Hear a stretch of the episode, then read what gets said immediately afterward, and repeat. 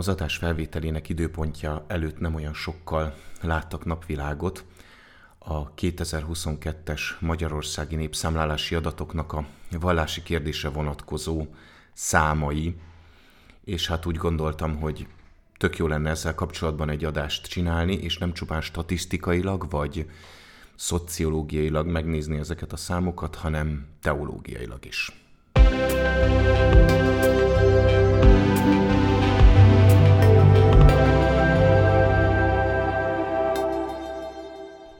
Üdvözlök mindenkit, ez itt az Evlelkész Podcast, én pedig Kovács Viktor vagyok, és a mai adásban a népszámlálási adatokról, nyilván annak vallási vonatkozásairól, egyházi vonatkozásairól, és elsősorban teológiai vonatkozásairól fogunk beszélni, de mielőtt ebbe belevágnánk azelőtt, felhívom a figyelmeteket a feliratkozásra, iratkozzatok fel az Evlelkész csatornájára minden lehetséges féle és fajta fórumon és platformon, YouTube-on, Spotify-on, Podbean-en, Facebookon, Google Podcaston, ott is elérhető most már az adás. Szóval mindenhol iratkozzatok föl, és hogyha YouTube-on feliratkoztok, akkor két dolgot ne felejtsetek el. Az egyik az az, hogy kapcsoljátok be az értesítéseket a kis csengővel, azért, hogy minden adásról értesülhessetek, és a másik pedig az, hogy hagyjatok kommentet, ugyanis úgy tűnik, hogy a YouTube az elsődleges kommentfelületünk, tehát mindenképpen hagyjatok kommentet, írjátok meg a véleményeteket, egyetértéseteket, egyet nem értéseteket. No de akkor vágjunk is bele a mai adásunkba, mégpedig azzal, hogy itt az elején, ahogyan a veterán hallgatók megszokhatták, hogy miről lesz szó ebben a mai adásban. Az elején lesz egy kicsit elméletibb, biblikusabb megközelítése a témának, hogy hogyan is vagyunk így a számokkal a teológiában, és utána pedig konkrétan azokról a számokról beszélnénk, illetve nem is elsősorban a számokról, hanem azoknak teológiai konzekvenciáiról, amelyek most így a 2022-es népszámlálási adatok kapcsán megjelentek, nyilvánossá váltak. És még egy szolgálati közlemény itt az elején, pontosabban kettő. A, az egyik az az, hogy nem ez az egyetlen adás, amivel, amiben a népszámlálással foglalkozom. Ez ugye a saját csatornámon, az Evlekész csatornán megjelent adás, de a Szóban Forgó podcastnak a kilencedik adásában is ezzel foglalkozunk, foglalkoztunk. Azért mondom jelen időben, sőt még a jövő időt is hozzátetném, tehát akár mondhatom jövő időben, jelen időben, vagy éppen múlt időben is, mert hogy nem tudom, mikor hallgatjátok ezt az adást, nagyjából egyszerre fog kijönni a kettő, maximum egy-két hét különbséggel, tehát érdemes ellátogatnotok a Magyarországi Evangélikus Egyház csatornájára, és ott megnézni, vagy pedig itt alul a leírásban belinkelem a szóban forgó podcastoknak a lejátszási listáját, és ott a 9. adást keressétek, ott pedig, ahogy megszokhattátok, Szlauk Orsival beszélgetünk, és a vendégünk pedig Fábri György volt, aki a Magyarországi Evangélikus Egyház Északi Egyház kerületének felügyelője, illetve az eltének az oktatója, aki segít egy kicsit eligazodni bennünket, hogy valóban ezek a számok mit jelentenek. És a másik szolgálati közlemény is, aztán már ígérem, elkezdem az adást, hogy új helyen van a felvétel, ezért a kicsit furcsa a hang, akkor az lehet, hogy emiatt van, még nem biztos, hogy egészen kialakult, hogy az új helyen hogyan is kell majd a hangot beállítani, hogy az jó legyen, meg nem mellesleg egy kicsit meg is vagyok fázva, szóval ez is egy picit nehezítő tényező, de remélem azért élvezhető lesz az adás. Nos, akkor vágjunk is bele az adásunknak az első felébe, amikor is egy kicsit elméleti, biblikusabb szempontból fogjuk megnézni azt, hogy hogyan is állunk a számokkal teológiai szempontból. Nem akarok idegen tollakkal ékeskedni, úgyhogy elmondom, hogy ezeknek a gondolatoknak az alapját és a,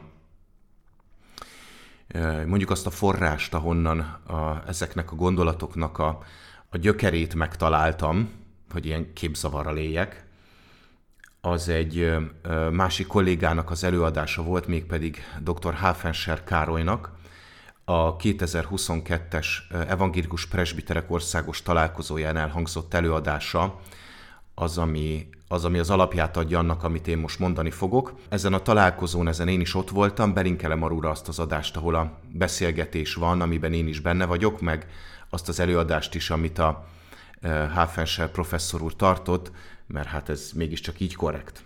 Na szóval beszéljünk egy kicsit akkor a számokról, hogy hogy tulajdonképpen hogy én is állunk biblikusan és, és teológiailag a számokkal. És itt most nem kell semmiféle számmisztikára gondolni, hiszen a teológiában, és főleg a zsidó teológiában van szerepe a számmisztikának, annak, hogy különböző számok mögé különböző jelentéseket pakolgatunk egészen konkrétan, mert bár vannak számok, amelyek fontosak a Bibliában, de az, hogy most itt mindenféle matematikai számításokat végezünk, és abból vonjunk le következtetéseket teológiai szempontból, azt azért én erősnek gondolom, és a keresztény teológiában ez így nem is nagyon van benne. Amit viszont fontos leszögeznünk itt az elején, az, hogy Isten a számoknak is az ura. Tehát, hogy a matematika és az Isten nem szemben állnak egymással, a matematika nem fölötte áll az Istennek, és a számok sem, hanem az Isten a számoknak is az ura. De nagyon fontos tisztáznunk azt, hogy az Isten másképp áll hozzá a számokhoz, mint ahogyan mi állunk hozzá. Ugye mi egy tízes számrendszerben gondolkodunk, vagy legalábbis túlnyomó többségben, vagy ha informatikusok vagytok, akkor esetleg kettes számrendszerben, de, de hogy bizonyos számrendszerek szerint gondolkodunk, de az Istennek a, a gondolkodás módja, hogy a rátekint a számokra, az ő teremtettségén belül lévő számokra az egészen más, mint hogy mi gondolkodunk róla. Éppen ez, ja, és ez természetesen megjelenik a Bibliában is. Majd mindjárt mondok rá példákat. És ezért a számok nagyon fontos, hogy sokszor inkább minőséget jelölnek, semmint mennyiséget. Tehát egy-egy szám nem feltétlen azért van ott, mert egy konkrét, megszámlálható mennyiséget jelöl, hanem annak valamilyen teológiai jelentése van. Tehát megint mondom, nem arról van szó, hogy számisztik, hogy a különböző számoknak van különböző jelentése, hanem arról van szó, hogy maga a szám tulajdonképpen nem is számként funkcionál, ahogyan mi azt matematikailag értjük, hanem maga a szám egy teológiai fogalomként jelenik meg a Bibliában. Ennek a legjobb példája különben a hetes szám az, hogy a hetes szám a Bibliában az nem feltétlenül azt jelenti, hogy ott hét darab van valamiből, hanem az a teljességet jelenti. A hetes a teljességet jelenti. Az Isten hat nap alatt megteremtette a világot, apropó be, belinkelem a teremtésről szóló lejátszási listát is, hogy meg tudjátok azokat hallgatni, eddig még nem tettétek, hogy hogyan kell ezt érteni. Isten hét nap alatt teremtette a világot, de mivel már elmondtam, hogy a hetes a, teljességet jelenti, ezért nyilván ebből lehet sejteni, zárja bezárva, tehát, hogy az Isten hét nap alatt teremtette meg a világot, ez is a teljességet jelenti, tehát, hogy a teljes világ, a 6 plusz 1, értitek? Akkor például a jelenések könyvének a harmadik fejezetében ott arról olvasunk, hogy az Istennek a hét lelke, az nem azt jelenti, hogy hét darab lelke van az Istennek, hanem az azt jelenti, hogy az Isten lelkének a teljessége, vagy például amikor a megbocsátásról beszél Jézus, és akkor hányszor kell megbocsátani az embernek, akár hétszer is, és nem hétszer, hanem hetvenszer hétszer is, tehát ez a mindignek tulajdonképpen a, a, a szinonimája. Tehát például a hetes szám, de ez csak egy példa a sok közül, amely nem elsősorban SI-ben értendő, vagy nem a tízes számrendszerben értendő, hanem hanem, hanem a teljességet jelöli. Így módon, ha a Bibliában számokat olvasunk, akkor ott az isteni matek az nem feltétlenül esik egybe azzal, amit mi matematikának gondolunk. De nagyon vigyázzunk azokkal, amikor, és ezt itt most ültessük át a, a mostani népszámlálási adatokra is, tehát az, hogy mi következtetéseket vonunk le bizonyos népszámlálási adatokból, vagy bármilyen más statisztikai adatokból, amelyek az egyházainkat, egyházunkat, kereszténységet jellemzik, az nem feltétlenül az Istennek is a gondolata, vagy az Istennek is a, a szempontja, vagy ugyanazt jelenti az Isten számára, vagy ugyanazt tudja kihozni belőle az Isten, mint amit mi próbálunk, vagy mi akarunk. Ez volt az egy első, amit, amit érdemes tudni, tehát hogy az isteni matek és az emberi matek az nem ugyanaz.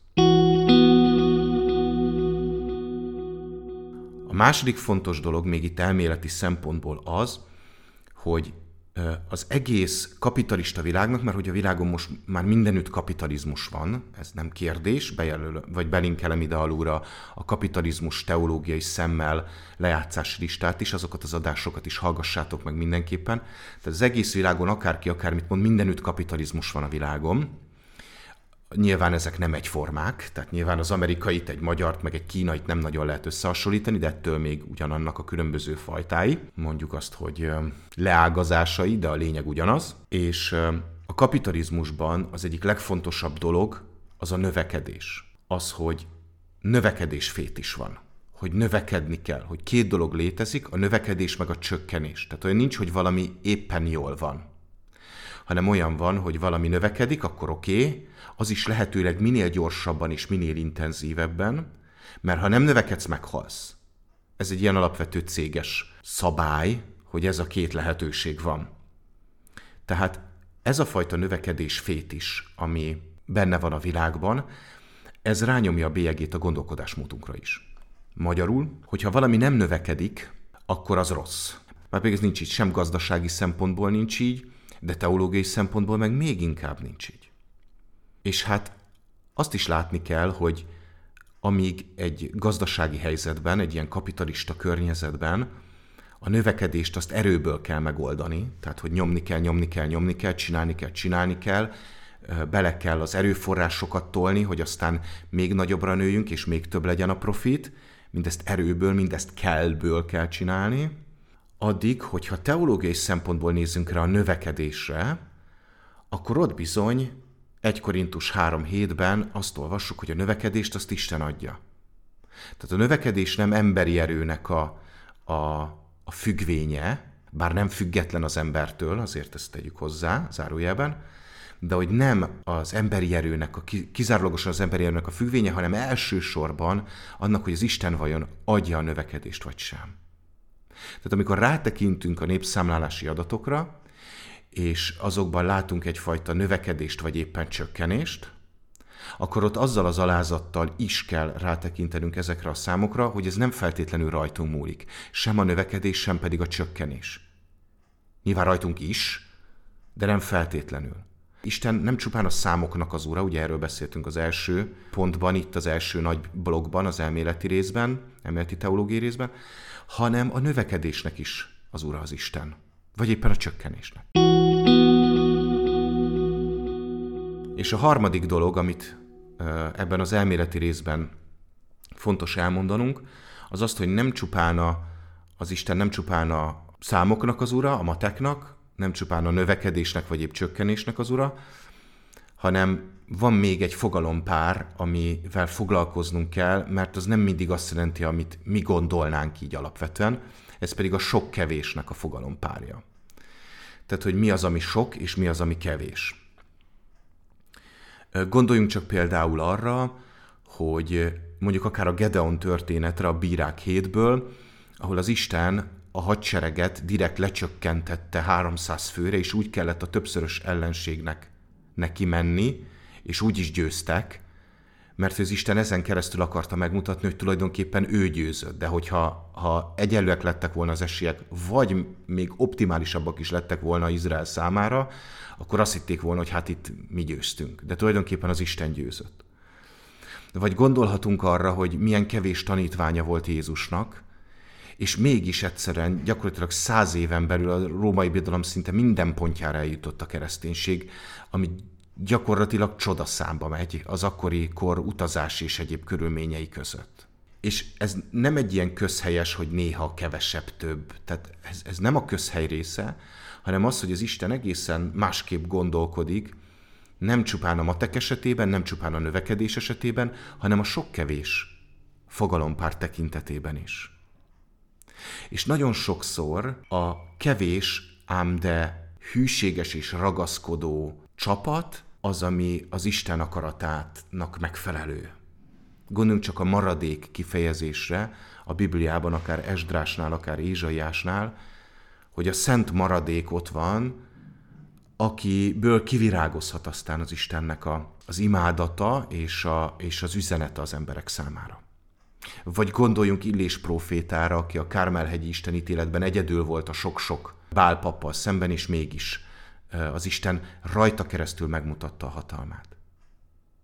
Tehát nagyon-nagyon fontos az, hogy a sok-kevés fogalom is nem feltétlenül értékítélet, a kevés nem mindig negatív, és a sok az nem mindig pozitív, hanem mindig az a lényeg, hogy mi az Istennek az akarata.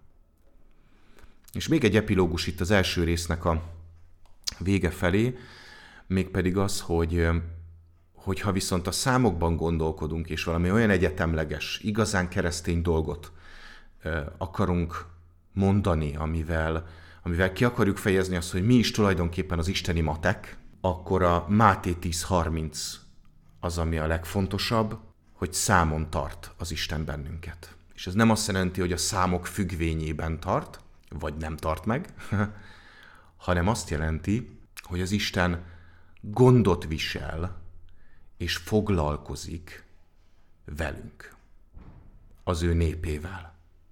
És ez a legfontosabb. Függetlenül a számoktól, függetlenül a növekedéstől, vagy éppen csökkenéstől, és függetlenül attól, hogy mi most ezt és magunkat soknak vagy kevésnek érezzük.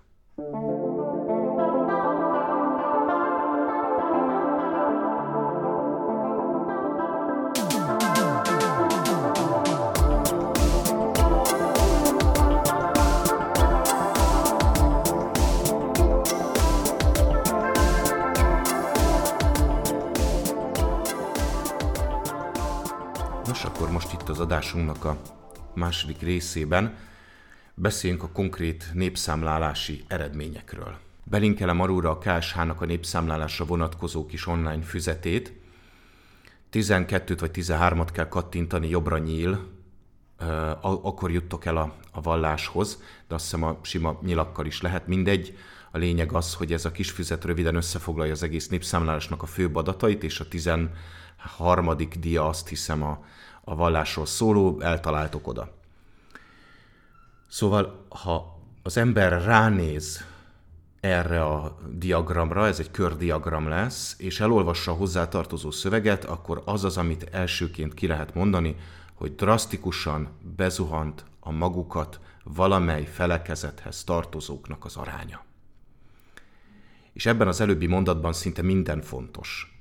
Az egyik az, hogy drasztikusan bezuhant, a második az, hogy a magukat valaminek mondók aránya, tehát mivel ez egy önbevallásos rendszer volt, tehát ez nem jelenti feltétlenül azt, hogy az illető az is, csak azt mondja magáról, és a harmadik pedig az, hogy a magukat felekezethez tartozónak, felekezethez tartozóknak az arányáról beszélünk. Ugyanis itt a választható dolgok között a bejegyzett felekezetek, vagy éppen vallási csoportosulások azok, akik akik közül lehetett választani. Tehát nem az volt, hogy most valaki keresztény, vagy nem tehát a kereszténység, fontosabban igazából azt mondanám, hogy a kereszténységen belül voltak ezek a választási lehetőségek, persze vannak muszlimok, meg buddhisták, meg mit tudom én, tehát hogy van azért itt más is, de hogy a kereszténység az föl lett osztva felekezetekre. Tehát nagyon fontos az, hogy itt nem azt kérdezték meg, hogy hiszel-e Istenben vagy Jézus Krisztusban, mint megváltóban, hanem azt kérdezték meg, hogy magadat hova tartozónak érzed. És ez inkább a közösségekre és az intézményes egyházakról mond el dolgokat, nem pedig magáról a vallásról. Ez tök fontos. Ettől ez még nem vigasztaló, mármint a drasztikus bezuhanás számunkra, mondjuk evangélikusok számára söprögessünk a saját házunk táján elsősorban. Ez nem vigasztaló, de azért ez némileg árnyalja a képet. Különben maguk a számok döbbenetesek önmagában. Tehát az, hogy a katolikusok nagyjából egy milliót, na jó, ez így kicsit felhangzós, 900 ezer körül, de mondjuk azt, hogy egy milliót vesztettek tíz év alatt. A reformátusok 300 ezret. Mi evangélikusok nagyjából 30 ezret. De csak hogy az arányokat nézzétek meg, tehát a, a reformátusok például többet vesztettek, mint amennyien mi összesen vagyunk. Tehát, hogy ezek ilyen döb- döbbenetes mondatok, és nem azért döbbenetesek, mert én mondom, hanem mert, hanem mert így van. Tehát olyan szintű kötődésvesztés van a magyar társadalom és a, az egyházak, a tradicionális keresztény egyházak között, hogy azt lehet mondani, hogy ha eddig még valaki úgy is gondolta, hogy itt bármiféle népegyház van, azaz, hogy azok a régi tradíciók és struktúrák, amelyekben amúgy élünk még itt az egyházban, azok úgy relevánsak ma, hát akkor most innentől kezdve már számszerűsítve van, hogy nem. Tehát vége. És ebben nem vigasztaló az, hogy ez nyugaton is így van, ebben nem vigasztaló az, hogy ez egy világtendencia, legalábbis a, mondjuk így, hogy a nyugati világban, teszem ezt idézőjelbe, tehát Euró- Európa meg Észak-Amerikában ez egy tendencia, és ebbe sorolódik be Magyarország, és akkor lehet azon vetyengeni, hogy most hol gyorsabb, meg hol lassabb, meg mi gyorsítja, meg mi lassítja. A lényeg látszik, ordas nagy bukó van. De azt látnunk kell, hogy ez a bukó, ez nem a kereszténységnek szól, ez nem Jézus Krisztusnak vagy a Szentléleknek a bukása, hanem a szervezeti egyházaknak, magának a, az intézménynek a bukása. Az, hogy mi mennyire tudjuk megszólítani az embereket, vagy mennyire nem. Ebben az sem vigasztaló, bár hozzászoktuk tenni mindig, hogy, hogy az evangélikusok fogynak legkevesebbet arányaiban. Tehát számszerűen is nyilván, de hát az azért van, szám szerint igen, mondjuk így. Tehát darabra azért fogyunk mi kevesebbet, mert eleve kevesebben vagyunk, de arányaiban is kevesebbet fogyunk. De ez nem vigasztaló. Jó, egy kicsit az, nyilván egy kicsit az, és az ember azt érzi, hogy na azért mégiscsak mi vagyunk a legkevésbé rosszak, most mondom ezt így nagyon leegyszerűsítve, és értsétek jól, de hát könyörgöm, ezzel kell vigasztalódni. Ezzel kell vigasztalódni.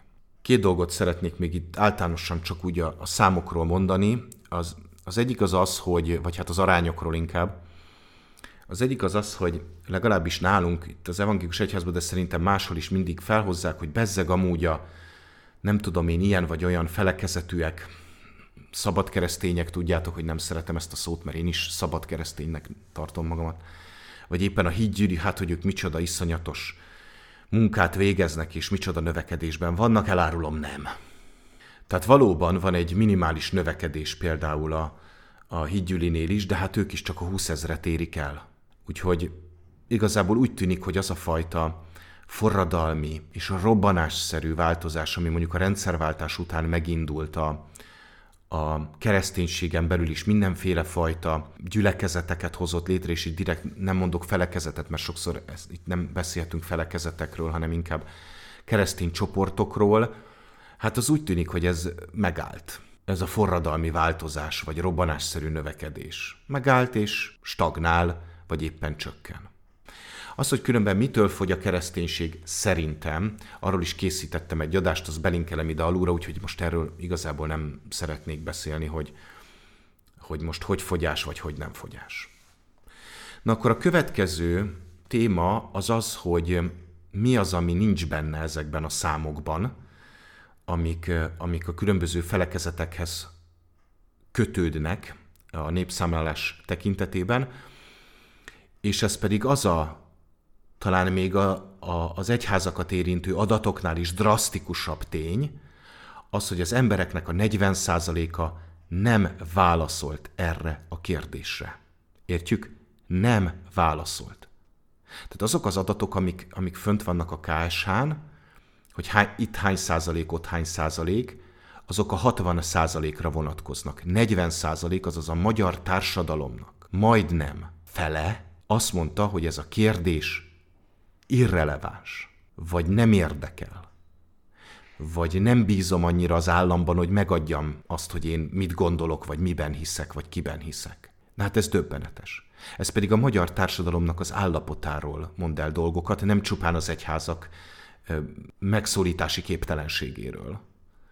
Tehát arról, hogy nem tudtuk ezeket az embereket megszólítani, ezért a nagy részük nem az, hogy utál, hanem, hanem egyszerűen nem érdekli. Hát ez, ez lényegtelen. Vagy múzeumi. Erről is szól persze, meg arról is, hogy az emberek nem bíznak meg abban a rendszerben, amiben élnek. Nem hibáztatok senkit emiatt, teszem hozzá, mert hát, hát nem is bizalomgerjesztő a rendszer, szóval nem lepődtem meg, ami viszont a meglepő az az, hogy ez 25%-ról ment 40-re 10 év alatt. Tehát megérkezett itt 15%-nyi, az előző 25-höz képest még 15%-nyi ember, akik azt mondták, hogy e-e, inkább nem.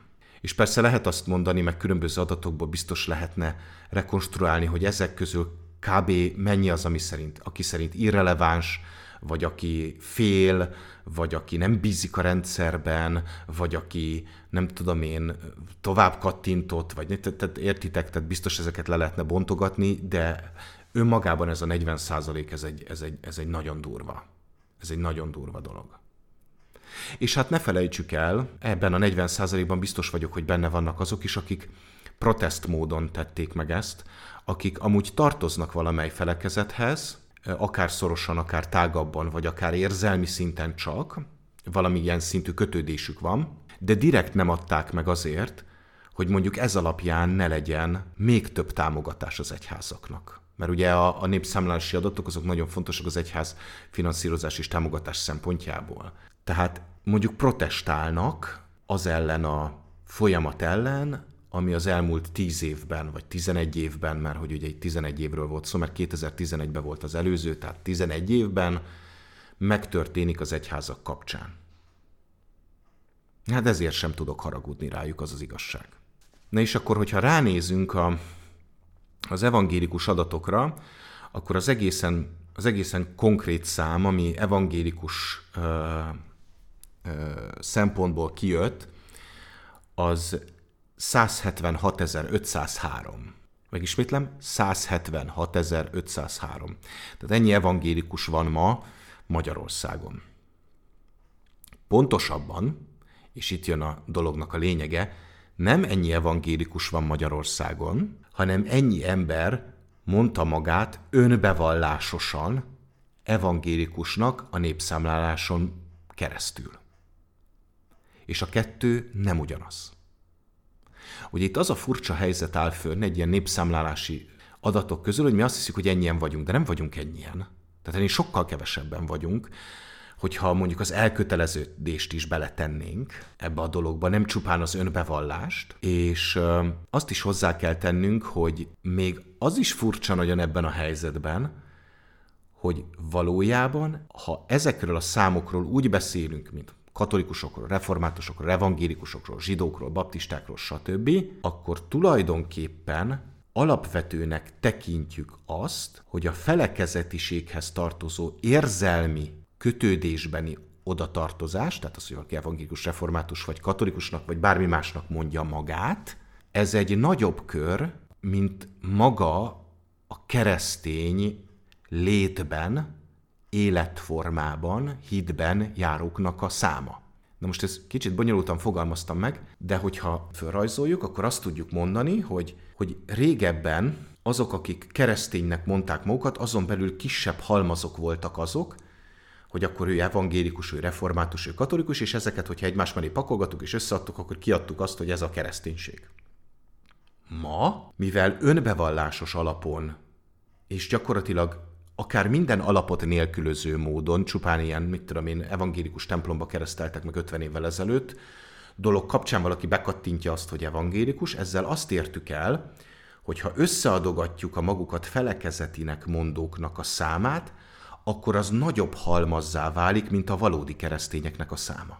Tehát a felekezetiség az egy tágabb halmaz lett, mint a kereszténység. És persze lehet azt mondani, hogy ez régen is így volt, csak papíron, de ez akkor is most már tendencia. Tehát, hogyha valaki azt mondja magáról, hogy evangélikus, attól még ő nem biztos, hogy keresztény. Mert hogy ez egy kulturális származásbeni, örökségbeni, vagy éppen érzelmi kötődés, de nem valódi megélt, valódi megélt evangélikus hit nincs mögötte, abban az értelemben, ahogy azt az evangélikus egyház tanítja. De ide bármely más felekezetet is be lehetne helyettesíteni, nem csak az evangélikusat, csak, mint mondtam, érdemes a saját házunk táján söprögetni, és nekem ez a saját házam. Tehát a 176.503 az valójában több, mint amennyien valóban evangélikusok.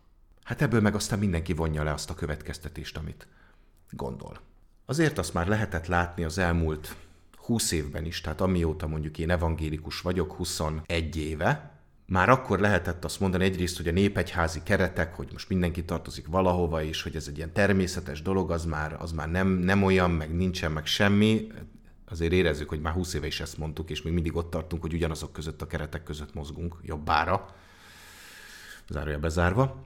Na mindegy, de a lényeg az, hogy már akkor is mondták is, hogy valamit tenni kellene. És akkor voltak különböző utak arra, hogy ezt hogyan lehetne elindulni ebben a dologban, és akkor itt egy, egy fontos aspektus szeretnék előhozni, de csak ilyen lábjegyzetszerűen és nem túl hosszan, mert erről a, a szóban forgó podcast adásában részletesebben beszélünk, de azért itt is um, meg akarom említeni. Ja, amúgy igyekszem nem ugyanarról beszélni, mint ami ott van, tehát hogy, tehát hogy a mind a két adás élvezhető legyen, meg újdonságokat is adjon nektek. Szóval, hogy Szóval, hogy az egyik ilyen út volt az, amire lehetőségünk nyílt ugye 2010-től kezdve, az, hogy nagyon sok intézményt átvehettünk. Valakik ezt csúcsra járatták, mi kevésbé, de azért elég sok intézmény került egyházi fenntartásba. Gondolok itt szeretett intézményekre, vagy éppen ö, ö, oktatási intézményekre, közoktatási intézményekre. És ö, nagyon sokakban benne volt az a vágy és az a reménység, hogy majd ez az intézményrendszer, amin keresztül mi meg tudunk szólítani rengeteg embert, és ez valóban az iszonyat mennyiségű ember, tehát itt tízezerekről beszélünk. Az evangélikus egyház tekintetében nyilván reformátusoknál, katolikusoknál ez még több. Tehát, hogy ennyi embert tudunk megszólítani. És úgy tűnik, hogy ez az intézményrendszer ez nem váltotta be a hozzáfűzött reményeket, legalábbis tíz év alatt nem. És persze azon lehet vitatkozni, hogy ennek be kell érnie, meg majd 50 év múlva meglátjuk, de ez itt bennünket most 2023-ban marhára nem vigasztal. Tehát azt látjuk, hogy, hogy egyszerűen generálisan nem lehet egy általános kijelentést kimondani, mi szerint az intézmény rendszerünk az hozott volna a konyhára. Nem hozott. Lehet, hogy lokálisan egy-két helyen, ahol volt egy-két olyan ember, vagy olyan közösség volt, amelyik ezt ki tudta használni, illetve ahol ez működött, de hogyha generálisan a big picture-t, a nagyot nézzük, akkor ez nem működik.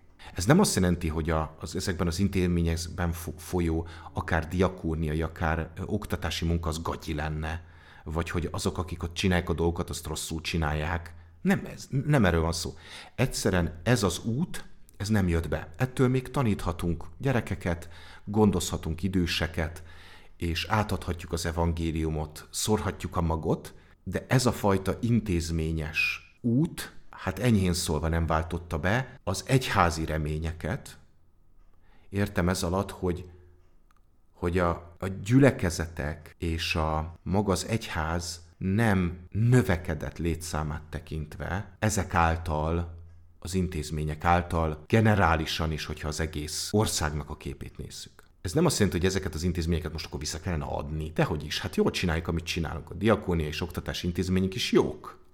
Tök jó. Csak tudjuk a helyén kezelni. Tudjuk a helyén kezelni, és mondjuk azt, hogy mi a Krisztusi szeretetből kiindulva szeretnénk jóra oktatni a gyerekeket, szeretni az időseket, fogyatékkal élőket, az anyaóvókba megmenteni a, az anyákat és a gyermekeket, hajléktalanokat ellátni, mert hogy erre indít bennünket a Krisztusi szeretet, és ez tök rendben van így. De hogy ennek misszió és az evangelizáció tekintetében számszerűsíthető eredménye úgy generálisan nem nagyon van.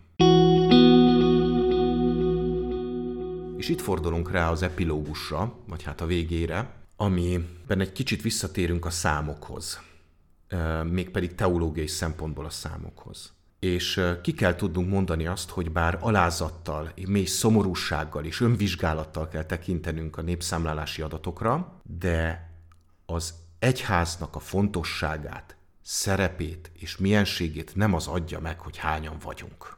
Mert ez nem egy kvantitatív, számszerűsíthető kérdés, hanem ez egy kvalitatív, minőségi kérdés, ugyanis az egyháznak az értékét, és ezt teszem idézőjelbe, meg annyira nem is teszem idézőjelbe, értsétek jól, az adja meg, hogy betölti a hivatását, vagy sem. Tehát, hogy azt csinálja, ami a dolga. Ha azt csinálja, ami a dolga, akkor onnantól kezdve tök mindegy, hogy hányan vagyunk, mert azt csináljuk, ami a dolgunk. Ha nem azt csináljuk, ami a dolgunk, akkor viszont megint teljesen mindegy, hogy mennyien vagyunk, de akár mennyien is lehetünk, az akkor is gáz. És ráadásul bár mondjuk akár egyház finanszírozás szempontjából, vagy a büszkeség szempontjából, hát ez nem túl jó hír, de nekünk bent, akik bent vagyunk az egyházban, a mi számunkra nem ezek a számok, matematikai értékkel bíró számok azok, amik megadják a saját magunk jelentőségét, hanem az, hogy én a Krisztus szín előtt vagyok-e, én úgy élek-e, ahogyan ő akarja, és én hiszek-e benne. És éppen ezért tartom nagyon jónak, amit, amit a püspökeink és a püspöki kar írt, belinkelem ide alulra, azt a püspöki körlevelet, ami kijött, ami szerintem egyedülálló, és, és nagyon jó, főleg összehasonlításban azzal, hogy a többi felekezet hogy kommunikálta ezeket a drasztikus adatokat. Tehát egyszerűen alázattal kell néznünk ezekre a számokra, de azzal a tudattal, hogy nem, nem ez a non plus ultrája az egyházi életnek, hanem valóban az, hogy betöltjük hivatásunkat, vagy nem. Hirdetjük az evangéliumot, vagy sem, primer módon. Nem csak úgy, meg én amúgy így is, meg ezzel is, meg az, nem, hanem primer módon mondjuk-e, tesszük-e az emberekkel az evangéliumot. Ez az egyetlen releváns kérdés, amit föl kell tennünk.